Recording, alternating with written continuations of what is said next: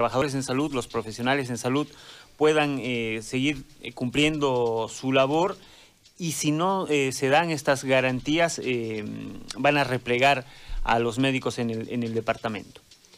A ver, está el doctor Víctor Araos, ejecutivo del CIRME Soruro. ¿Qué dice su pronunciamiento, doctor? ¿Cómo le va? Gusto de saludarlo. Muy buen día. Gary, un saludo para ti desde el occidente del país muy buenos días a todo el equipo que le acompaña y desde luego a todos los hermanos del departamento de Santa Cruz. Bueno, pues mira, Oro tampoco está al margen de la violencia en las carreteras, las agresiones físicas, insultos, amedrentamientos, intentos de secuestros al personal de salud. En esta ocasión, por el sector de Guanuni, en el cruce Machacamarca, Oruro, Guanuni, se produjo lamentablemente hechos totalmente desagradables, creo yo, ateniéndose, eso es lo peor, al estado etílico en el que se encuentra esta gente. Han empezado a agredir al personal, a amenazar, a obligarles a quitarse los barbijos, los equipos de protección que algunos los tienen para su traslado. Realmente estamos pasando momentos bastante críticos, te digo yo, por la ignorancia de mucha gente y sobre todo lo que más sorprende, la pasividad de las autoridades. Las autoridades, yo no sé, ¿qué es lo que piensan realmente? ¿Qué piensan? ¿Por qué, por qué digo esto? Porque estos desde un inicio deben haber tratado de evitar. Lamentamos que el Estado haya tenido total control político e institucional. ¿Y quiénes estamos pagando en este momento, en esta pandemia? Todo el sector salud los del subsistema público particularmente porque tenemos gente que trabaja en el área rural, tienen que trasladarse.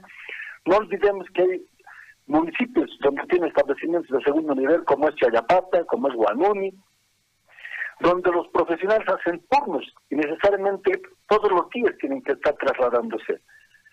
Y el problema es de todos los días. Entonces, creo que ya está de buen tamaño. No podemos simplemente observar este tipo de abusos eh, en contra del personal de salud. Y otro más, se atribuye al personal de salud como causa de la caída del gobierno anterior y que estuviéramos en este momento nosotros siendo los portadores, por ejemplo, del coronavirus para que la gente en radio vaya enfermando. Entonces, criterios totalmente descabellados de parte de nuestra gente no entienden, eso es lo peor. Tienen instrucciones precisas, creo yo, y solamente lo que hacen es cumplir y no escuchar absolutamente las justificaciones del personal de salud. A raíz de esto nosotros hemos enviado notas, tanto a nuestros dirigentes a nivel nacional, hemos puesto en conocimiento de todos los firmes del país, a nuestros autores del departamento de los, municipios, del sede, advirtiéndoles lo siguiente que de continuar y no poner solución a este problema del personal de salud particularmente, vamos a tener que lamentar de desplegar a todo el personal de la red. No podemos exponerlos, no solo su salud su física, es su propia vida de los profesionales de salud. Por tanto, el firme Salud está muy molesto, realmente, vuelvo a insistir, por esta pasividad e indiferencia de parte de las autoridades que han tenido total control en el país y peor todavía en las carreteras. Ahora, este, ¿qué esperan con este pronunciamiento, doctor? Porque entiendo que en realidad el conflicto se agravó con la pandemia en relación a todo lo que han venido ustedes solicitando y ha habido poca reacción de parte del gobierno. Eh, ¿Y ahora qué esperan con este, con este nuevo pronunciamiento? Mire, nosotros hemos dado un plazo de 24 horas y mañana a estas horas aproximadamente se cumple ese plazo de 24 horas. En el supuesto caso de que no hubiera solución al problema de los profesionales en salud, no solo de los profesionales, también de los trabajadores que se trasladan a la área rural, vamos a tener que dar instrucciones en el despliegue de todas las personas en los sectores en conflicto. No todos, ahí existen municipios rurales que definitivamente apoyan el trabajo de personas, reconocen el trabajo de personas de salud, y no hay problema pero hay sectores totalmente radicales, con instrucciones estrictamente políticas, para de las carreteras del eje, que es entre Oro y Potosí.